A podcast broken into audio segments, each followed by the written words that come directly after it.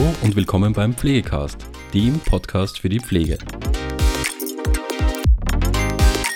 In unserer neuen Reihe Pflegenetz trifft Pflegestützpunkt hören Sie jetzt alle Pflegestützpunkt-Podcasts auch hier beim Pflegecast. Wir wünschen viel Spaß mit der heutigen Folge. Pflegestützpunkt. Pflegestützpunkt. Pflegestützpunkt. Pflegestützpunkt. Pflegestützpunkt. Pflegestützpunkt. Wie wir pflegen und pflegen wollen. Die Sendereihe über Pflege und deren Zukunft.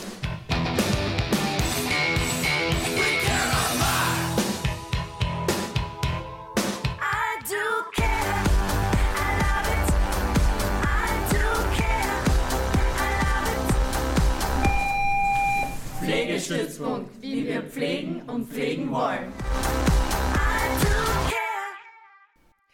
Das ist die Sendung Pflegestützpunkt. Karin Schuster am Mikro. Herzlich willkommen. Endlich ist es soweit.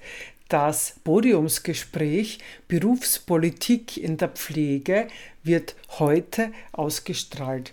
Heute Teil 1 und am Montag um 10 Uhr am Wiederholungsplatz Teil 2, weil dieses Podiumsgespräch war so spannend, dass ich es nur an einigen Stellen kürzen wollte. Am 28. März 2023 war im Café Stockwerk das Abschlusspodiumsgespräch vom Pflegestützpunkt 3.0. Ihr findet auf der Website helsinki.at in der Sendungsbeschreibung von heute eine Rückschau mit Fotos und Zitaten. Ich wünsche euch jetzt eine spannende, knappe Stunde mit dem ersten Teil vom Podium Berufspolitik in der Pflege.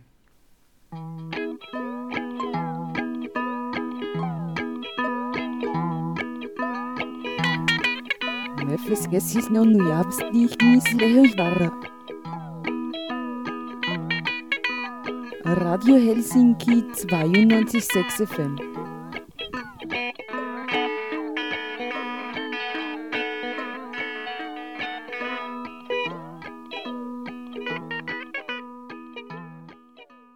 Wer spricht eigentlich, wenn es um Pflege geht? Oft einmal, wir wissen es, sind es eben nicht Pflegekräfte, die sprechen, sondern es wird über die Pflege gesprochen. Der Berufsstand der Pflege ist wenig vertreten in Entscheidungsgremien, ist einfach unterrepräsentiert. Es ist aber auch so, dass Pflegekräfte sich oft in der Öffentlichkeit gar nicht sprechen trauen. Es gibt ganz viel zum Sagen zum Pflegethema und das sind aber oft einmal nicht die Pflegekräfte. Und das ist auch ein Ziel beim Pflegestützpunktprojekt, dass Pflegekräfte selber zu Wort kommen.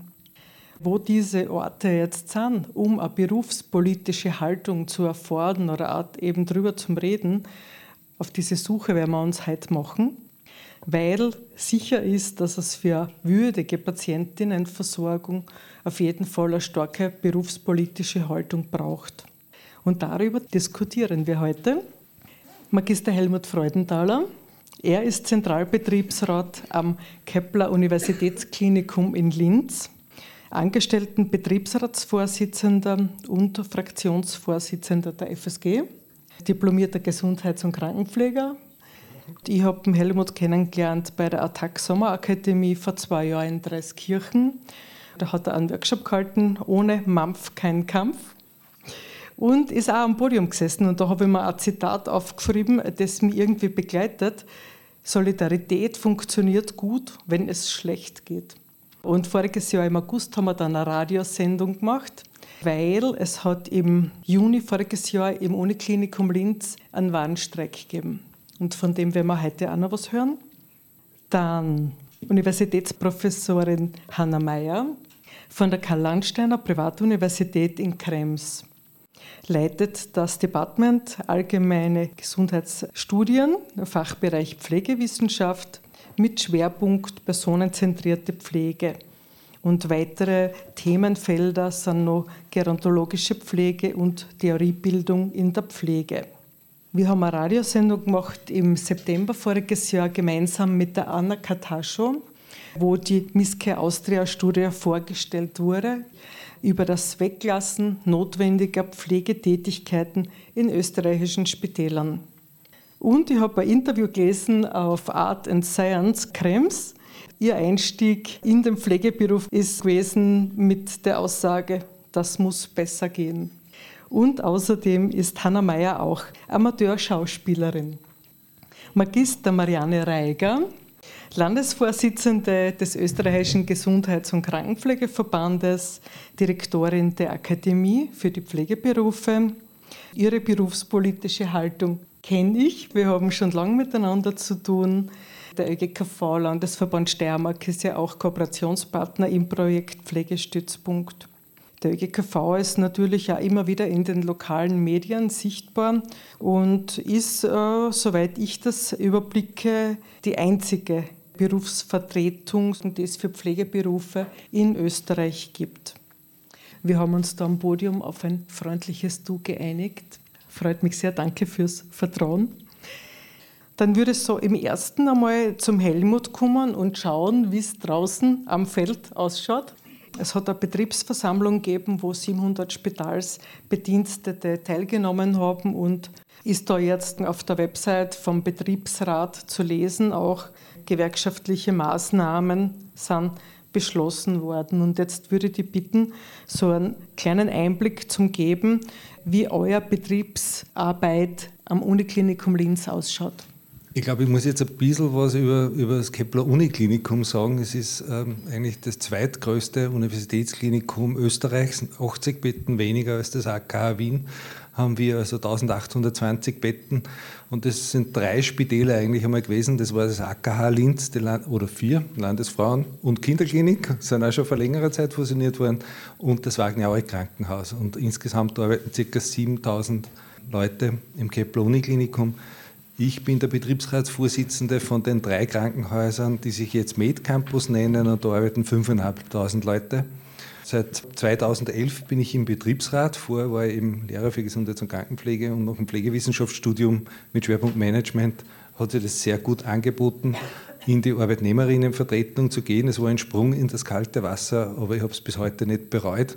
Soll nicht heißen, dass es immer wieder Tage gibt, wo ich mir denke, wieso tue ich mir das an? Äh, aber von den Daten habe ich schon gesagt, zweitgrößtes Krankenhaus. Wenn man uns vergleicht mit anderen Universitätskliniken, dann wird es schnell düster, weil seit 2016 sollte man Lehre und Forschung auch noch mitmachen und andere Universitätskliniken, auch Graz zum Beispiel oder Wien, Innsbruck oder auch deutsche Universitätskliniken, die haben bei dieser Größe mindestens 2000 Personen mehr, 400 Millionen mehr Budget. Also Bonn hat sogar 500 Betten weniger in diesem Vergleich. Und das heißt, es wäre ganz klar gewesen, dass wenn man das Uniklinikum in Linz gründet, dass man dann sehr viel investieren muss und Personal aufbauen muss. Ich habe das auch vor kurzem im ORF so gesagt, also wir müssen die besten Arbeitsbedingungen Österreichs anbieten, damit wir diesen Gap am Personal überhaupt irgendwie schaffen können.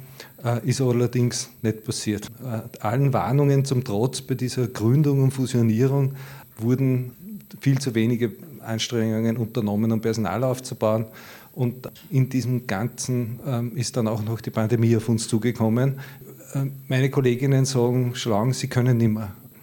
Die Ärzte sind mittlerweile so weit, dass sie auch sagen, bei der Pflege muss was passieren, weil äh, wir können nicht mehr Patienten aufnehmen und es würden ja viel mehr Patienten eine Betreuung, also stationäre Betreuung brauchen, Pflege brauchen, aber das geht ja nicht. Und dann geht schon los mit Schuldzuweisungen, naja, da wäre jetzt die Pflegedirektorin schuld.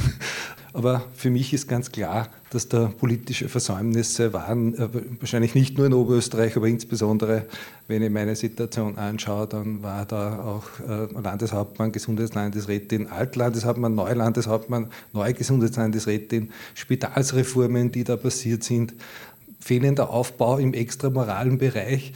Also wenn da am Nachmittag was passiert oder am Wochenende, da hilft 1450 nichts äh, oder auch ein hausärztlicher Notdienst oder was immer etabliert wird. Meistens heißt es, fahrt ins Krankenhaus. Das ist auch sehr frustrierend für alle gewesen und daher hat sich das mit Corona dann zugespitzt. Ich war dann so weit, dass ich gesagt habe, weil so, so viele von Streik schon gesprochen haben, habe ich gesagt, ich will mir das nicht irgendwie anlasten, dass wir da nichts getan hätten und habe gesagt, jetzt machen wir mal eine Betriebsversammlung, lassen wir die äh, Kolleginnen auch zu Wort kommen und haben dort dann 700 Leute einstimmig gesagt, wenn es jetzt nicht schnell einmal Entlastung gibt, Erholung über Urlaub, Unterstützung für die Pflegekräfte durch Anstellung von Hilfspersonal, äh, hauswirtschaftliche Tätigkeiten und eben einmal dann investiert wird in die Ausbildung von qualifizierten äh, Kräften, dann äh, soll es weitere Maßnahmen geben. Das ist dann über den Sommer die Zeit gewesen, da etwas zu tun. Leider, äh, ich habe es eh schon geahnt, über Online-Befragungen habe ich dann schon festgestellt für den nächsten Termin mit der Führung, es ist wieder nichts passiert. Und es hat dann wieder 27 Teilhauptbetriebsversammlungen gegeben von Herbst 22 bis in Jänner 23 und das Ergebnis war, es braucht weitere gewerkschaftliche Maßnahmen. Entlastung ist nahezu nicht bei den Pflegekolleginnen, aber auch den MTD-Berufen, also medizinischen Assistenz-Berufen angekommen.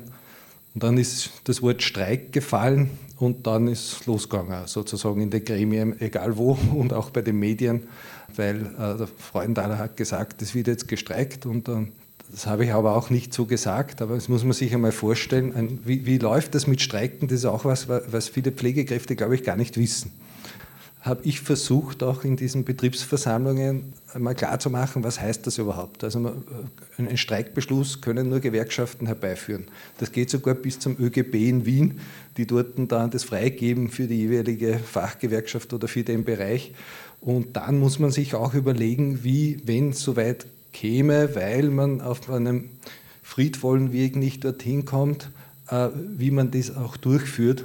Und da gibt es in Österreich auch noch sehr wenig Erfahrung damit. Also da muss man dann schon mit der Verdi Deutschland Kontakt aufnehmen und äh, sich da beraten, wie so ein Bettenstreik überhaupt möglich wäre.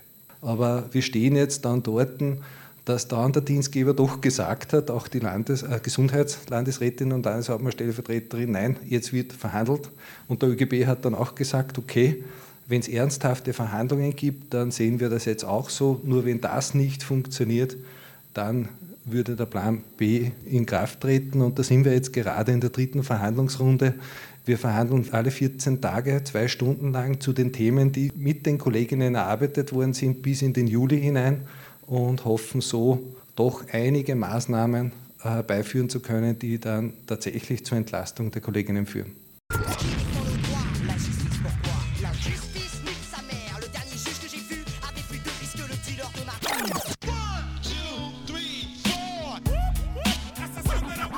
Vous écoutez Radio Helsinki 92.6 FM.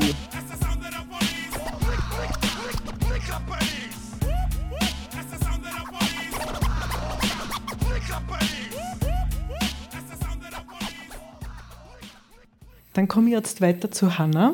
In diesem Interview in Art and Science Krems vom September, da hast du gesprochen von einem Bedarf an Rehumanisierung des Gesundheitswesens, was eben derzeit stark am System ausgerichtet ist, am Durchschnitt an abbrechenbaren Leistungen und Zeiteinheiten.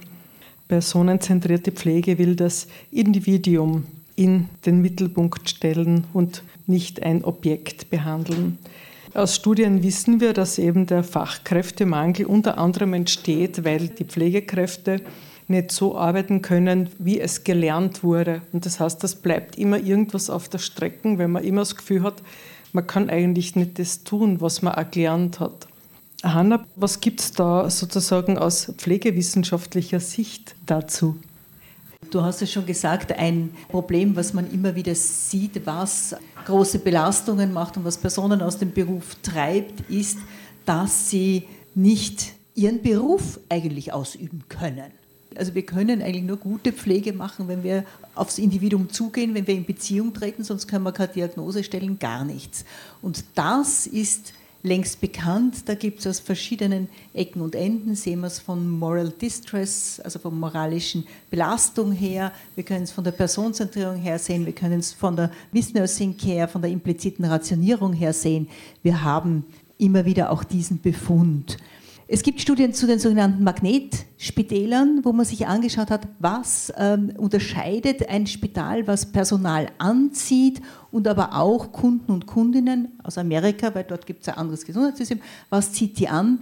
Dann ist es unter anderem auch eben diese personenzentrierte Pflege. Auch da ähm, gibt es sehr ähm, gute Daten dazu, dass das Umfeld, in dem Pflege stattfindet, das ist die Kultur, die in einem Bereich, in einem Haus herrscht, wesentlich dazu beiträgt, ob ich A, personenzentriert pflegen kann und B, wie sehr ich belastet bin. Ja, und da kommen viele, viele andere Faktoren auch noch dazu. Das ist sehr, sehr komplex, aber ich will auch nur einmal das Thema auf diese Kultur auch lenken, weil das hat enorm viel damit zu tun, wie dann Pflege organisiert werden kann. Da gibt es auch Studien. Wir haben Studien zur Auswirkung von verschiedenen Ausbildungsformen, was die für Wirkung haben, bis hin zur Mortalität der Patienten. Also es gibt die Studien. Und das frustriert uns Wissenschaftler natürlich schon noch ein bisschen, weil ähm, es geht nicht mehr darum, dass wir hier Daten liefern müssten. Diese Miske Austria-Studie hat ja wirklich erschreckende Ergebnisse gezeigt. Was ist da für Resonanz kommen von den Entscheidungsträgern? Jetzt müsste ich sagen, kein Wort mehr ohne meinen Anwalt, weil genau darum geht es. Es gibt die Daten und dann hat es von sehr hoher Stelle geheißen, ja, das machen wir eh alles und darum kümmern wir uns eh und das wissen wir eh. So. Die einzige Reaktion, die wir hatten, mehr oder weniger indirekt, war, dass die Ärztekammer dann plötzlich eine Umfrage mit einem ähnlichen Thema ähm, gemacht hat, wo sie auf eine ähnliche Problematik der Ärzte dann hingewiesen hat. Das sehe ich auch als Reaktion sozusagen auf unsere Studie. Aber nein. You're listening to Radio Helsinki. Weil wenn du viel Radio Helsinki hörst, dann fängst du an, anders zu denken, verstehst du? Das bringt deinen Kopf schon ein bisschen durcheinander. Radio Helsinki. Bringing you the truth in the form of. Dann kommen wir jetzt zu Marianne. Mit dir würde ich jetzt gern dorthin schauen, so mit der Frage, wo ist die Pflege präsent? Wo spricht sie mit und was hat Gewicht? Der ÖGKV ist die einzige Berufsvertretung, es ist eine freiwillige Mitgliedschaft. Warum ist das so, dass Pflege wenig präsent ist? Und vielleicht auch schon so die Punkte, wo ist der ÖGKV tätig, Pflege präsenter zu machen? Es ist so, die Pflege ist präsent bei allen Gremien, wo es um den Beirat geht. Ja? Beirat ist immer so ein Thema. Wir wissen eh, was der Beirat darf. Der Beirat darf mitreden, darf mitarbeiten, darf aber nicht mit abstimmen. Und deshalb ist es einfach auch ein bisschen schwierig, immer wieder auch die Motivation zu finden. Wir haben jetzt mittlerweile auch gesagt, wir werden keine Konzepte mehr ausarbeiten, ohne dass wir es bezahlt bekommen. Sie müssen wissen, wir haben alle einen Brotberuf und es geht bis auf die Präsidentin, also vom Bund, die Vertretung des ÖGKV, die ist als, als Dienstposten tätig, aber wir sind ehrenamtlich tätig und wenn wir etwas haben wollen von der Politik, heißt es, naja, dann bringen Sie uns einmal ein Konzept. Und wenn wir ein Konzept vorlegen, dann heißt es, naja, das geht nicht und da geht es nicht und das geht auch nicht. Und du hast dann wieder Stunden hineingearbeitet, wo du dann irgendwann sagst, nach dem fünften oder zehnten Konzept, also jetzt reicht es aber. Das nächste Thema, was du gesagt hast, wo werden wir gehört? Ja, wir merken schon, dass wir eine größere Präsenz bekommen, gerade in diesen Themen jetzt, wo in den letzten Jahren mit Covid, wo es ganz speziell die Pflege auch durch die Medien äh, gesehen wird, äh, ist es so, dass wir durchaus bei den Medien auch äh, einen Stellenwert bekommen. Was wir bei den Medien nur haben, ist, dass sie das Thema Pflege und die Komplexität der Pflege nicht durchschauen. Wir haben immer noch das Thema, dass die 24-Stunden-Pflege in, in den Medien herumgeistert, wobei es einfach nur Betreuung ist. Sie wissen nicht, welche Möglichkeiten dass es in der Ausbildung gibt, dass es durchaus auch eine Ausbildung gibt ohne Matura. Und das sind einfach Themen, da müssen wir noch irrsinnig viel Arbeit leisten, auch bei den Medien, dass sie verstehen, was die Pflege braucht und was hinter der Pflege steckt. Das nächste Thema, was es ist, das ist, dass es bei der Bevölkerung auch noch nicht angekommen ist, was Pflege leistet und wenn es Pflege nicht mehr gibt, Pflege nicht leistet. Ja? Also das ist etwas, was wir auch derzeit dabei sind, immer wieder der Laienpflege bzw. der Bevölkerung zu vermitteln, wie wichtig Pflege in der Versorgung der Bevölkerung ist. Und das ist nicht nur das Thema im Akutbereich oder im Langzeitpflegebereich, sondern auch in der Bevölkerung draußen im, im, im ambulanten Bereich. Also das heißt auch in der Versorgung zu Hause, in der Steigerung der Gesundheitskompetenz. Und das ist einfach das Thema, wo wir auch jetzt dran arbeiten, wo es darum gehen soll, dass Pflege in den Köpfen der Bevölkerung auch einen Platz findet und dass die Bevölkerung weiß und dass es ihr bewusst wird. Wenn sie uns nicht unterstützen im Kampf gegen diese politischen Ausdünnung der Pflege, dann werden wir in der Hinsicht nicht wir, die Pflegenden, ein Problem bekommen, sondern die Bevölkerung selbst. Wir versuchen bei der Politik immer wieder auch vorstellig zu werden. Ich bin jetzt seit mittlerweile elfte Jahr jetzt Landesvorsitzende hier in, in der Steiermark. Ich habe manchmal wirklich das Gefühl, der Termin, wenn ich rausgehe, das war so, so, ja, es war nett, dass ich da war, aber wir machen, wir gehen uns trotzdem wieder unseren eigenen Weg. Das hat natürlich auch damit zu tun, dass wir als Pflegeverband auch ein gewisses Thema haben mit der Anzahl der Personen, die wir vertreten. Wenn man Studien anschaut, die Untersuchungen zeigen, dass mindestens 25 Prozent einer Berufsgruppe äh, bei einem Verband sein muss, dann hat der Verband auch eine Macht. Da sind wir noch weit davon entfernt. Und ich denke da an die ehemalige Generaldirektorin der WHO, Margrethe Schan, die sagt, die Pflege ist ein Riese, nur der Riese, der ist noch im Tiefschlaf. Und wenn er erwacht, dann haben wir eine gewisse Möglichkeit, etwas zu verändern, aber wir sind noch nicht erwacht.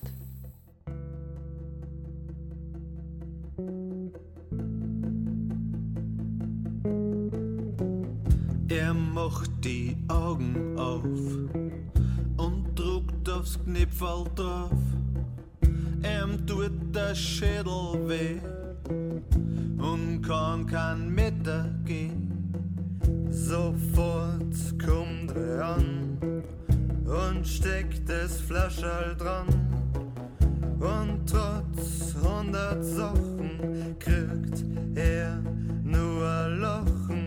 Jeden Tag, jede Nacht, wer Neiche einer braucht, für jeden gibt's am Platz. Und Betten werden frisch gemacht. Mehr von euch ist besser für alle.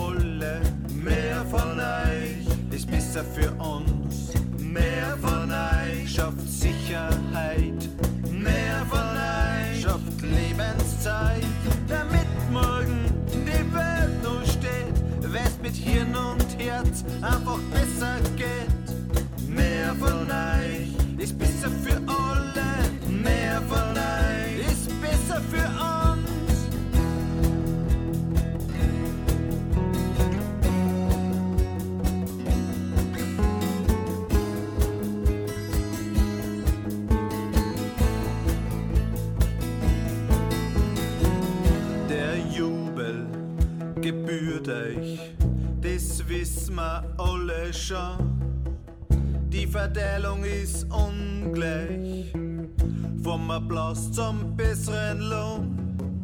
So wie ihr die Menschen als Menschen behandelt, während euch keiner schont, kehrt ihr würdig entlohnt. Tag und Nacht wird die Arbeit gemacht.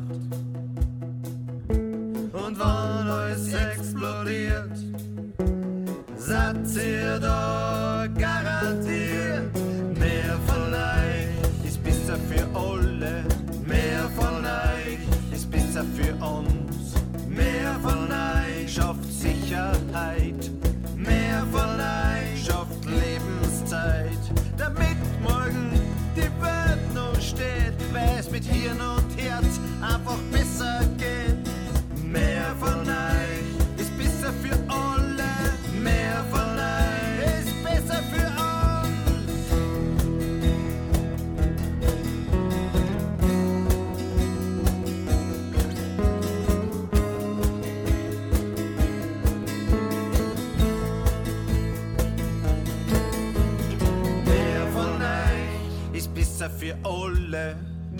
von euch ist besser für uns. Mehr von euch schafft Sicherheit.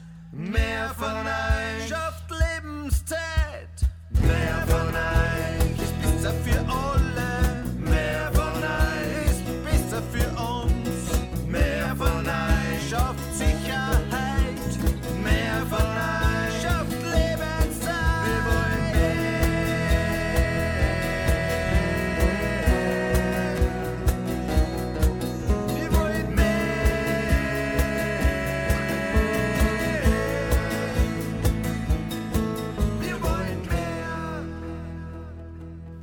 Ist die Sendung Pflegestützpunkt. Ihr hört heute den Teil 1 vom Podiumsgespräch Berufspolitik in der Pflege.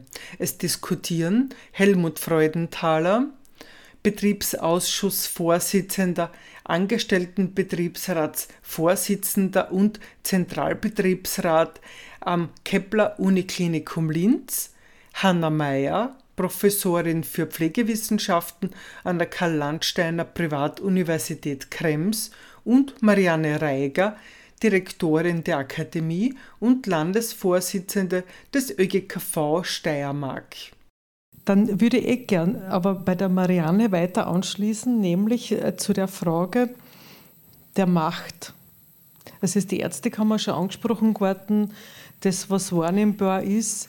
Es gibt auch keinen Ort, wo Pflegekräfte ihre Energien bündeln können. Es gibt den Krankenpflegeverband, es gibt die Gewerkschaften. Und dann ist die Frage, ist für Pflegekräfte das ausreichend oder braucht es auch was anderes noch? Soll es was geben, was ähm, eine Pflichtmitgliedschaft mit sich bringt, um eine Stärke entwickeln zu können? Und ich denke mir oft einmal, geht es wirklich um das, die Ärztekammer entscheidet auch über Pflege. Und die Pflege ist dort nicht präsent. Ist äh, die Pflegekammer ein Thema beim ÖGKV? Die Pflegekammer ist ein Thema, seitdem ich denken kann. Nur es ist ein Thema, wo wir wirklich auch ganz ehrlich hinschauen müssen. Wir beobachten zum Beispiel die Pflegekammer in, in Deutschland. In Deutschland gibt es ja die Pflegekammer und es gibt in einigen oder in einigen Bundesländern die Pflegekammer. Und wir sehen aber auch, dass sie wieder zurückgehen, weil die Pflegenden selbst sich dagegen wehren. Ja? Und das ist etwas, wo wir auch sagen, wenn jemand beim ÖGKV nicht bereit ist, 100 Euro im Jahr zu bezahlen, ja, wer wird 50 Euro im Monat bezahlen? Und das verpflichtend. Und wenn wir uns die Kammern anschauen, auch bei den Ärzten, es gibt die große Ärztekammer, aber wenn wir uns das anschauen, es ist auch nicht jeder Arzt wirklich einverstanden mit seiner Kammer. Das ist ähm, auch ein Trugbild, ja, das sich irgendwo präsentiert. Die Ärztekammer ist sehr stark und sehr mächtig. Ja. Und ich denke mir, wir brauchen keine Kammer als Pflege. Wir sind mehr als 100.000 Personen. Ja? Wir sind an die 120.000, 130.000. Ja? Wenn die aufstehen und sagen, okay, wir wollen nicht, ja, dann kann keine andere Kammer uns retten. Wir sind diejenigen, die arbeiten lassen, ja, die, die sehr gerne solidarisch sind in der eigenen Berufsgruppe. Aber wenn es dann geht darum, dass wir unsere eigenen Interessen vertreten, unsere, uns auch gegen gewisse Dinge wehren, dann fehlt uns oft der Mut. Und dann hätten wir gerne, dass andere für uns das erledigen. Und wir stellen uns dann einen Schritt zurück. Nur dann muss man aber auch die anderen, die das erledigen sollen, auch fördern. Weil die brauchen dann wenigstens das Geld, und sei es 100 Euro im Jahr, dass sie das machen können. Ich denke, das geht nur damit, dass jeder mithilft, jeder auch bereit ist, für seinen Beruf etwas zu machen und sich nicht zurücklehnt und die anderen arbeiten lässt. Oder den Beruf verlässt, wie es eben jetzt passiert. Oder den Beruf verlässt, mhm. ja. Flucht ist auch eine Möglichkeit. Helmut, dann würde ich gerne bei dir nachfragen. Aus der gewerkschaftlichen Sicht, hast du eine Haltung, Meinung zum Thema Pflegekammer und in weiterer Folge Organisation der Pflegekräfte? Wo ist der Ort? Ich bin ja auch Arbeiterkamerad, also zumindest Ersatz. Da fällt immer wer aus und wenn die sagen, wir brauchen wen, bin ich der Erste, der sie meldet. Ich glaube, man muss überlegen, was ist die Quelle der Macht der Ärztekammer? Und die Quelle der Macht der Ärztekammer ist, dass sie sozusagen auf dem Geldhahn sitzen, weil die Finanzierung der Gesundheitsbetriebe allein über medizinische Einzelleistungen oder Hauptdiagnosengruppen läuft. Also es gibt ja eigene Trupps, die beschäftigen sich nur mit Eingabe von Codes sozusagen zum Optimieren des, des Einkommens des Gesundheitsbetriebes. In Langzeitpflege ist ein bisschen anders, aber die optimieren das und wenn da mal was nicht so läuft, wie die Ärzteschaft will, dann schauen die halt einmal nicht so genau hin und nächstes Monat sagt er, oder eine Woche später sagt der Kaufmännische, na, was wollt ihr, weil dann kriegt sie das. Weil da geht es einfach um das, die Finanzierung der Krankenanstalt liegt in den Händen der Ärzte. Und das ist die Macht. Die Machtquelle, die die Pflegenden hätten, wäre aus meiner Sicht die Macht der Mehrheit. Und da kann ich auch sehr vieles äh, leider bestätigen, äh, was du gesagt hast, Marianne. Es ist tatsächlich ein Spießrutenlauf unter 5.500 oder 3.500 Pflegekräften, welche zu finden, die bereit sind, sich vorn hinzustellen und sich einzusetzen für andere. Ich will jetzt da gar nicht Schuld zuweisen, oder, aber, und ähm, es gibt sicher viele Gründe, warum das so ist. Meiner Erfahrung nach sind Männer da eher bereit zu sagen, ja, das mache ich und Frauen, äh, ist meine Erfahrung, in der Regel erlebe ich das so, überlegen halt x-mal vorher, ob sie das noch ausgehen könnte, das auch noch zu machen zusätzlich. Und in einer Situation, wo eh sozusagen die Luft heraus ist und man kann gar nicht mehr, wird ehrenamtliches Arbeiten fast verunmöglicht. Das heißt, also wenn ich mir das anschaue, jetzt äh, in einem Seniorenzentrum in Linz ist der Vorsitzende in Pension gegangen, was war der Koch? Und wer wird jetzt Vorsitzender? Der Gärtner. Aber wer arbeitet in einem Seniorenzentrum? Äh, hauptsächlich ist es die Pflege. Und, und da, da findet sich aber niemand dann aus dieser Gruppe, der da auch die Verantwortung übernimmt. Und wie gesagt, ich mache das seit 2011 ist ja auch ein Ehrenamt, aber auch wenn ich freigestellt bin, dafür habe ich halt keinen Zeitausgleich oder sonst was und keine Arbeitszeiten. Aber das wäre so wichtig, dass man, dass man sozusagen sagt, also ich kann auch jetzt nicht mehr in meiner Position nur die Pflege vertreten, klar, also ich muss schon alle Berufsgruppen äh, sozusagen, die, die, die gewählt haben, die Interessensvertretung auch vertreten, aber Großteil ist eben die Pflege. Und da äh, sozusagen erlebe ich auch, dass gerade, jetzt haben wir gerade Wahl steht bevor, Kandidatinnen-Suche für die Wahlliste, äh, wo ist es am schwierigsten? Bei der Pflege. Da habe ich oft wirklich sehr kompetente Kolleginnen, wo ich mir denke, das wäre toll, wenn die äh, da sich auch aufstellen lassen würde wird halt hundertmal überlegt und dann passiert es halt nicht. Bei unserer Größe geht es dann doch irgendwie. Also erst einmal kommt der Vorsitzende und die Stellvertreter aus der Pflege.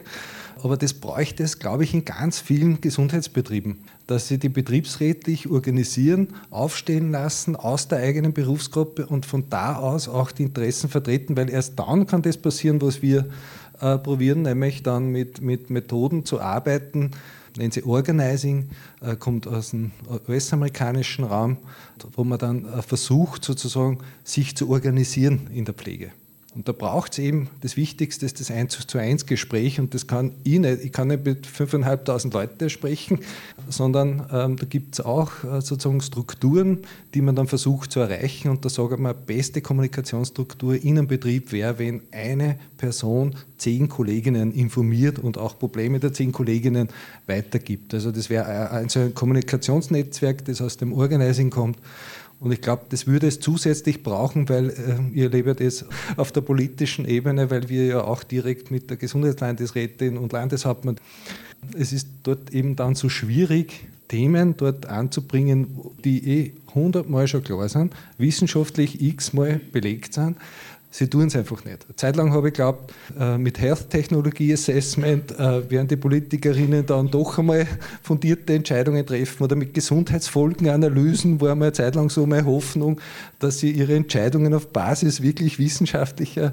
äh, Methoden erbringen, aber das ist nicht so. Ja. Am liebsten würden sie jetzt in Oberösterreich, ist es so, mit Ärztekammerpräsidenten reden und mit uns kann mehr, nicht, nicht einmal mit einer Gewerkschaft sowieso nicht, weil der Ärztekammerpräsident sagt, er ist die Gewerkschaft für die Ärzte. schwierig, schwierig, schwierig. Aber ich versuche halt mit meinem Team auf der betrieblichen Ebene was zu erreichen und wir haben jetzt schon sehr viel geschafft. Man darf halt nie locker lassen.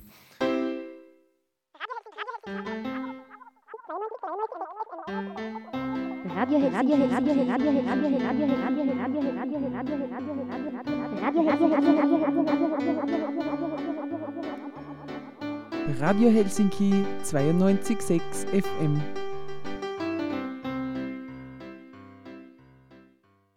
Jetzt möchte ich weiter zu Hanna, um auch noch einmal von deiner Seite auf das zu schauen, wo ist der Ort, wo Pflegekräfte die Energien bündeln können. Wie schaut es da von der wissenschaftlichen Seite her aus? Ja, das ist von der wissenschaftlichen Seite her ein bisschen schwierig zu beantworten, beziehungsweise vielleicht gar nicht. Ich meine, wir können immer nur grundsätzlich diesen flapsigen Spruch machen, Wissen ist Macht. Wo, wo kann man sich bündeln? Ich glaube, es ist nicht der eine oder der andere Ort, wo man sich idealerweise bündelt, sondern es ist immer die Frage, und ich finde, das war ein sehr guter Ausdruck, wo, wo sind die Machtquellen?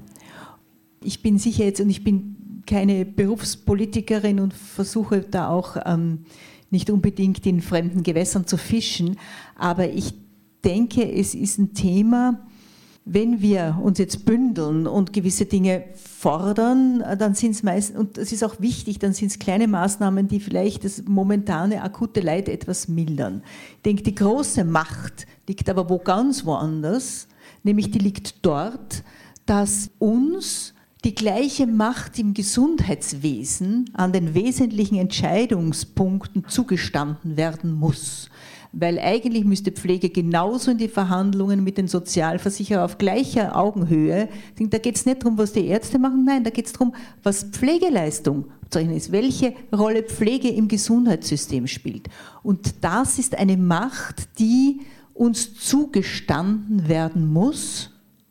Wie kriegt man sie? Ich weiß nicht, indem man ähm, unsere riesige Gruppe einmal aktiviert. Ich Streik, ich weiß nicht, was ich sage jetzt da gar nichts dazu, aber ich glaube, solange auf höchster politischer Ebene und natürlich auch in der Gesellschaft, aber ich sehe die Verantwortung in der Politik, nicht die Bereitschaft dazu da ist, uns diese Macht zu geben, dann wir werden dort keinen Einfluss haben, wo es wirklich ist. Weil wenn ich Einfluss habe, wenn ich ein Vetorecht auf Gesetze im Gesundheitswesen habe, und ich habe ja geglaubt, ich kriege die Krise, wenn ich nicht schon graue Haare hätte, hätte ich es gekriegt, wieder plötzlich eine Allianz für Österreich oder keine Ahnung, für Oberösterreich daherkommt und sagt, wir glauben jetzt zu wissen, was... Nein, die haben... Also, Entschuldigung, ich rede auch nicht mit, wenn es ums Medizinstudium geht. Nein, und das müssen wir deutlich sagen, und das war sehr gut, dass das in der Stellungnahme deutlich zu stehen. Mit allem Respekt, liebe Kollegen, das ist nicht euer Bier. Und, und ich, da sehe ich das Riesenproblem. Ich, ich, ich bin ja selbst da in einem hohen, angeblich hohen Beratungsgremium drinnen. Das ist Etikette. Die Macht liegt ganz woanders. Und die, die müssen wir uns irgendwie erobern. Und es ist schön, wenn man mehr Gehalt daraus verhandeln kann. Es ist schön, wenn man mehr Urlaubstage verhandeln. Das ist alles gut und wichtig. Aber wir müssen uns grundsätzlich diese Entscheidungsmacht auf gesundheitspolitischer Ebene holen. Das ist jetzt nichts Wissenschaftliches gewesen, aber Macht ist halt immer auch das Thema bei uns. Marianne, möchtest du das nur ergänzen oder? Also ich möchte schon eines sagen. Ich glaube, es liegt an uns selber. Also Veränderung und unsere Rahmenbedingungen, die passieren nicht über Nacht nur deshalb, weil irgendjemand jetzt guten Willens ist, sondern wir müssen selber dahinter stehen. Das fängt auch damit an, dass wir Selbstbewusstsein haben, dass wir uns bewusst sind, dass wir einen wesentlichen Teil für die Versorgung der Bevölkerung beitragen und dass wir uns aber auch bewusst sind, dass wir eine gute Arbeit machen. Und dann sich hinzustellen und zu sagen, ich fordere meinen Platz hier. Was wir brauchen ist dass wir unsere Pflegekompetenzen wirklich vertreten nach außen hin.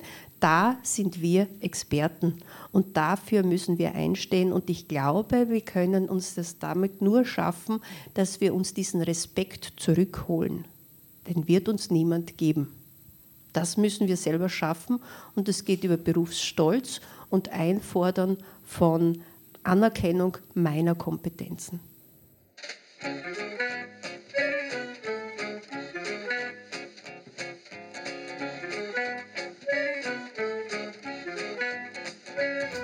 Dort, wo die Freiheit niederkniet, blickt alle Welt nach oben. So sieht sie die Bedrängten nicht und kann die Führer loben. Zum eigenen Zweck, solange es nützt, so lässt es sich gut leben.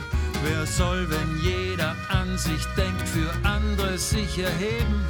Wo jeder nur sich selber hört, wer hört da Hilfeschreie? Wo jeder seiner Wege geht, da schließt sich keine Reihe. All unsere Stimmen sind ein Chor, wenn wir gemeinsam singen. Und wenn wir fest zusammenstehen, kann Widerstand gelingen. Dore mi fa Solidarität. Man kommt oft nur ans Ziel, wenn man gemeinsam geht. Du für mich und ich für dich. Es ist wohl nie zu spät für Dore mi fa Solidarität. Dore mi fa Solidarität.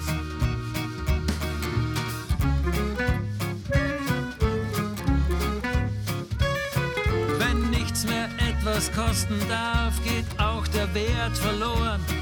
Und was erst gut und billig war, fliegt uns bald um die Ohren. Wo nur der freie Markt regiert, schafft er sich gleich mal Sklaven.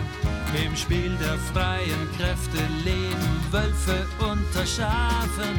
Dore mi fa Solidarität. Man kommt oft nur ans Ziel, wenn man gemeinsam geht. Du mit mir und ich mit dir, auch wenn der Wind sich dreht. Dore mi fa Solidarität. Dore mi fa Solidarität.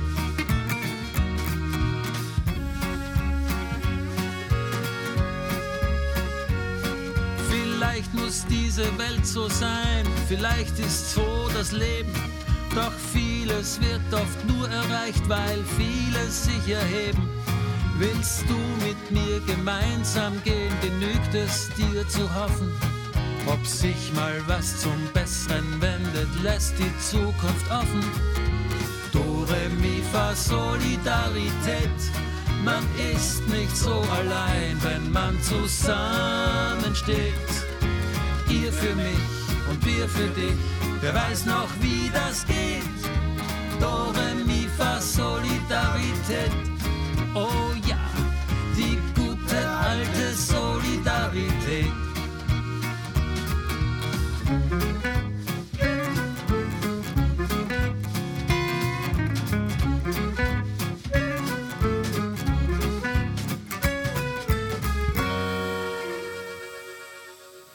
Ist schon irgendwas, was euch am Herzen liegt, bevor wir noch in eine Runde gehen? Ich möchte das Thema Ausbildungen dann anschließend noch ansprechen.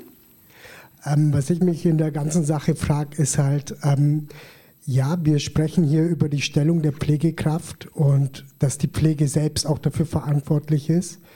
Aber ich denke, dass es auch ein bisschen um Menschenrecht geht. Es geht um die Würde des Menschen, die hier auch bewahrt werden muss.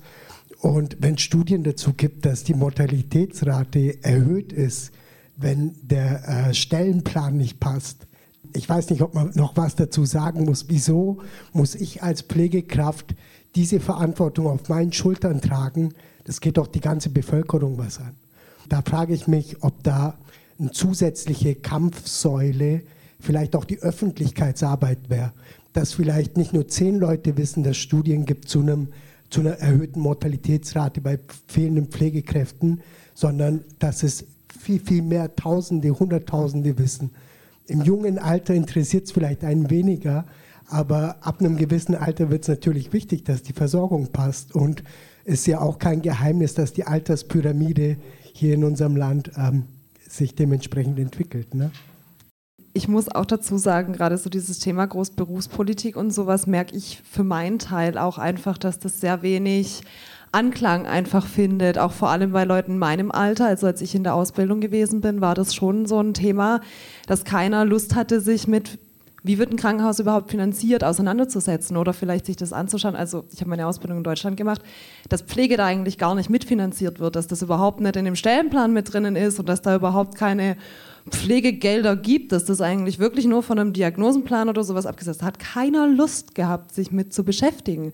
Das ist ein riesengroßes Thema, ist auch wirklich die Motivation für die Leute irgendwie zu schaffen, die in der Berufsgruppe sitzen, sich überhaupt darum zu scheren, was eigentlich finanziert wird, wie Pflege sich überhaupt finanziert und dass sie eigentlich teilweise gar nicht finanziert wird, was für minimale Anzahlen an Minuten man eigentlich kriegt, bezahlt. Es ist absurd und ich finde es eigentlich total schade und genau deswegen finde ich es eigentlich so wichtig, dass man sich da wirklich nochmal bewusst darüber wird, was man eigentlich wirklich machen kann, wenn sich da mal wirklich jemand versammelt und was wirklich dazu äußert weil ich es einfach unfassbar schade finde, ist, dass da einfach auch die Motivation wirklich dazu fehlt. Da viel auch dieses Mental Load, viele haben keine Lust. Und deswegen sind ja auch diese Kammern in Deutschland auch wieder zurückgegangen, ist einfach, weil es so viel Extraarbeit ist und weil dieses System so ausgebrannt ist. Und ich fände es einfach wichtig, dass man sich wirklich mal zusammen hinstellt und sagt, es funktioniert einfach nicht mehr, weil es einfach nicht mehr funktioniert, offensichtlich. Also danke, dass Sie das hier nochmal so deutlich machen. Ich finde das großartig. Ich heiße Edith Zitz, ich arbeite ähm, bei einem Verein. Wir haben unter anderem äh, Gesundheitsförderungsprojekte und zwar mit dem Schwerpunkt Health Literacy, Gesundheitskompetenz. Mir sind jetzt einige Elemente aufgefallen. Das eine ist, es ist ein Akteur nicht genannt worden, nämlich die Apothekerkammer. Und die Apothekerkammer ist ein hochrelevanter Gegenspieler von der Ärztekammer. Und wenn es weiter fortgeht, gibt es aber dort trotzdem auch aufgrund der durchaus männlich dominierten Zusammensetzung beider Strukturen einen tollen Schulterschluss. Und ich glaube, das sind die Akteure in dem Feld, die sehr prominent auftreten, die auch großes mediales Echo haben, die medienmäßig sehr, sehr gut vernetzt sind und auch politisch gehört werden. Also ich wollte das nur als ein Element da auf dieser machtpolitischen Ebene einbringen.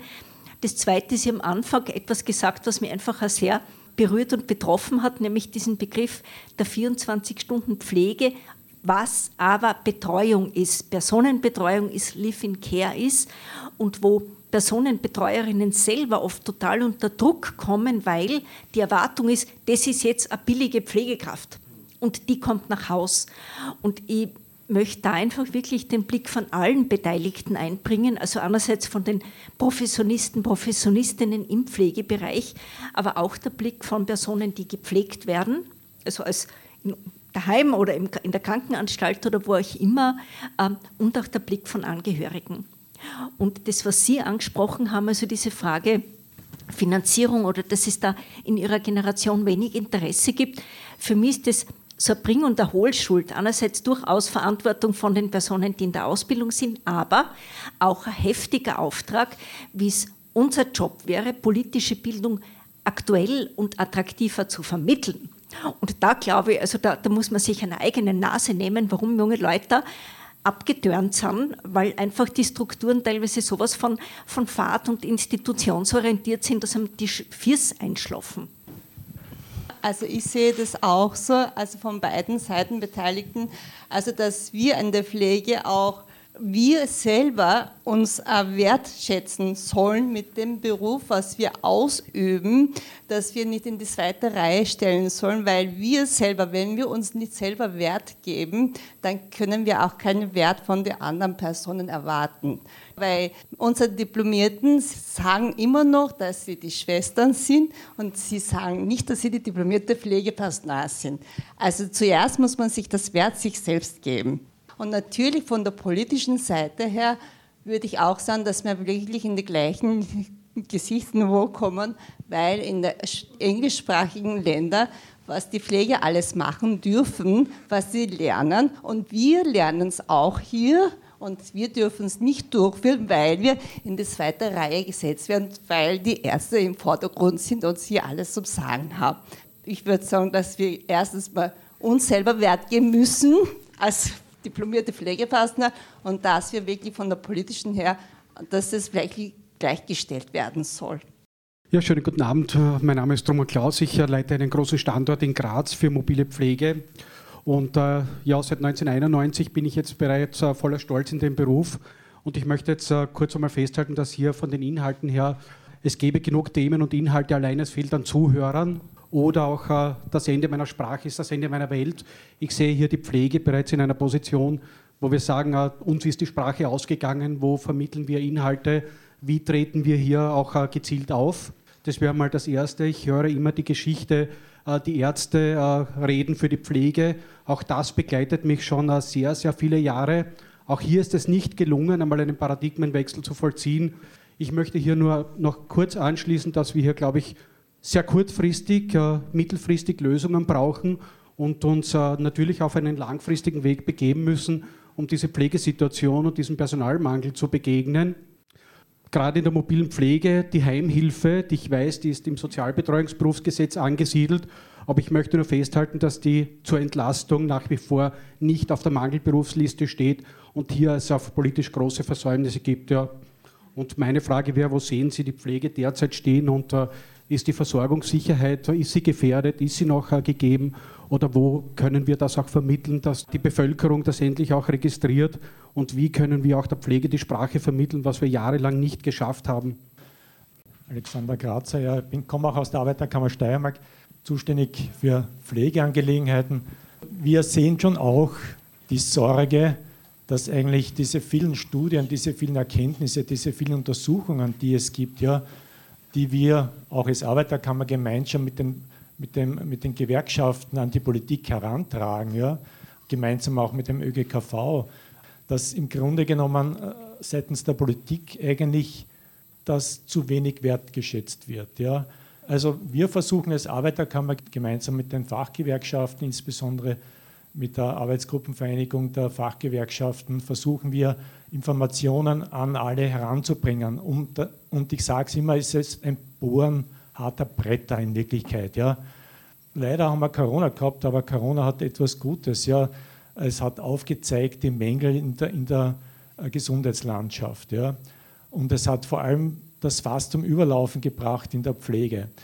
Die Gewerkschaften, die Arbeiterkammern, aber auch der ÖGKV haben ja schon seit, seit dem Pflegebericht 2005, seitdem bekannt ist, dass eigentlich die demografische Entwicklung so ist, wie sie ist und dass in den Anfang der 20er Jahren aufgrund der, der Alterung und aufgrund der äh, demografischen Entwicklung eben ein großer Anteil der Berufsangehörigen in Pension gehen wird.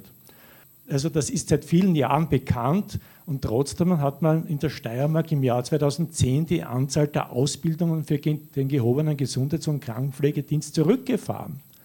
Wir sind jetzt auf einem Niveau von auf der Uni 240, glaube ich jetzt. 240 pro Jahr. Ja?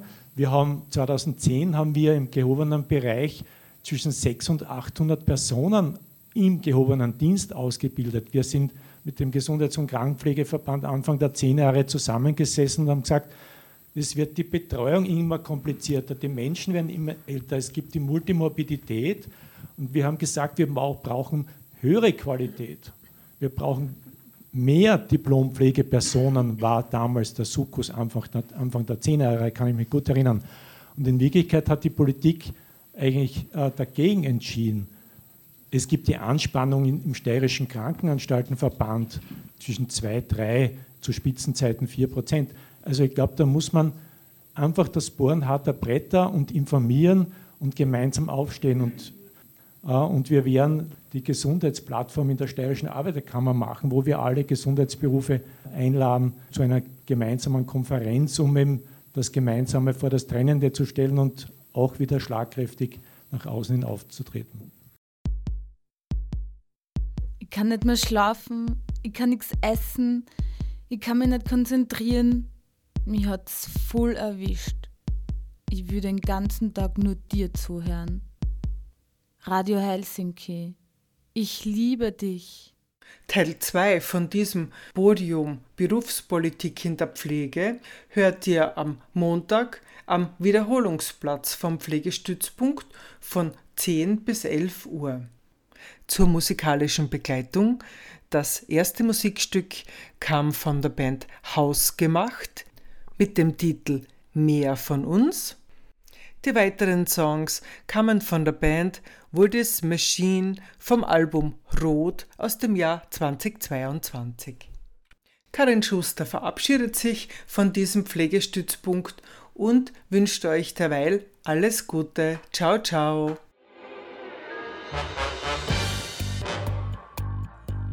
Wo kämen wir hin, wenn alle sagten, wo kämen wir hin? Und niemand ginge, um einmal zu schauen, wohin man käme, wenn man ginge.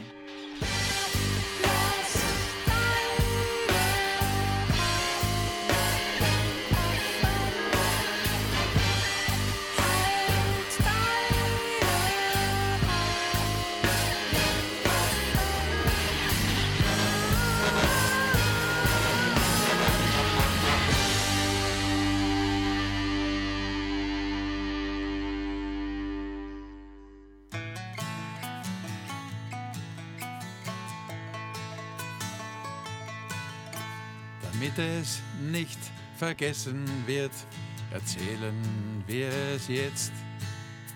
Wer unseren Wohlstand aufgebaut, sich für Freiheit eingesetzt. Mein Großvater hat nichts gewusst von Urlaub oder Krankenstand. Er war Taglöhner der Habsburger, einer von vielen Arbeitern im Land gegen die Mächtigen dieser Zeit, die Großgrundbesitzer und die Reichen. Eine selbstbestimmte Versicherung war nur mit hartem Kampf zu erreichen. Wer hatte den Mut, wer hatte die Kraft, die Arbeiterschaft? Wer hatte den Mut, wer hatte die Kraft, die Arbeiterschaft?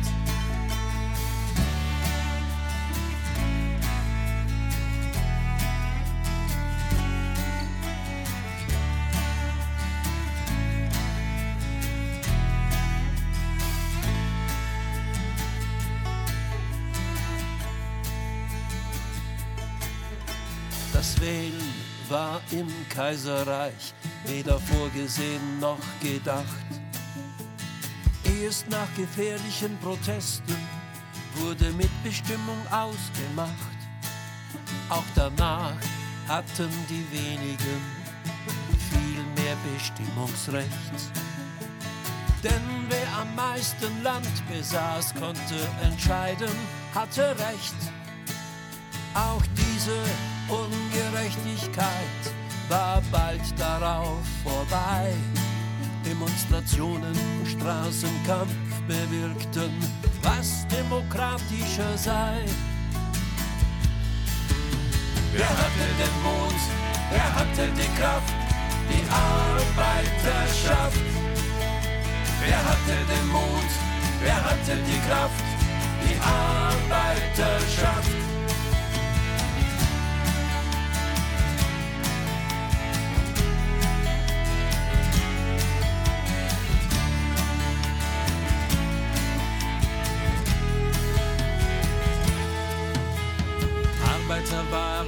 Eine mindere Klasse, das Los der Frauen entsetzlich.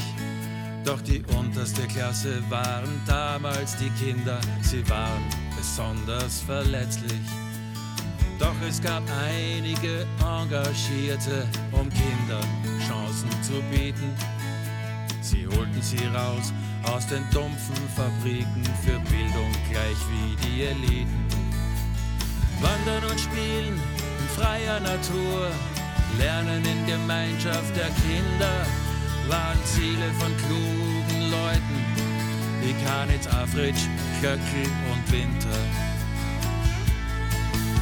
Wer hatte den Mut, wer hatte die Kraft, die Arbeiterschaft? Wer hatte den Mut, wer hatte die Kraft, die Arbeiterschaft?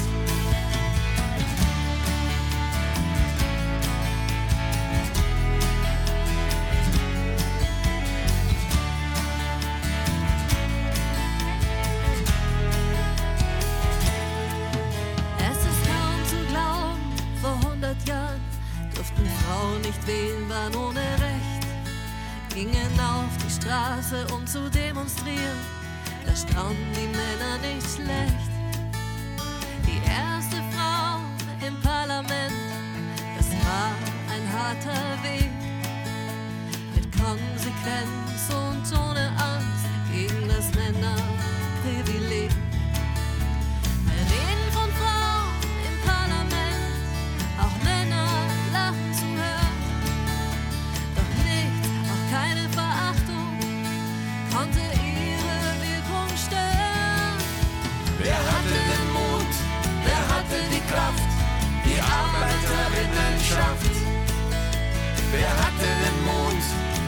Hatte die Kraft? Die Arbeiterinnenschaft. Und heute vergessen wir alles in dieser Selbstverständlichkeit. Doch das alles gehört verteidigt mit großer Wachsamkeit. Doch wer soll das tun gegen neue Versuche, gutes Leben für alle zu zerstören? Wir müssen heute wie damals die Signale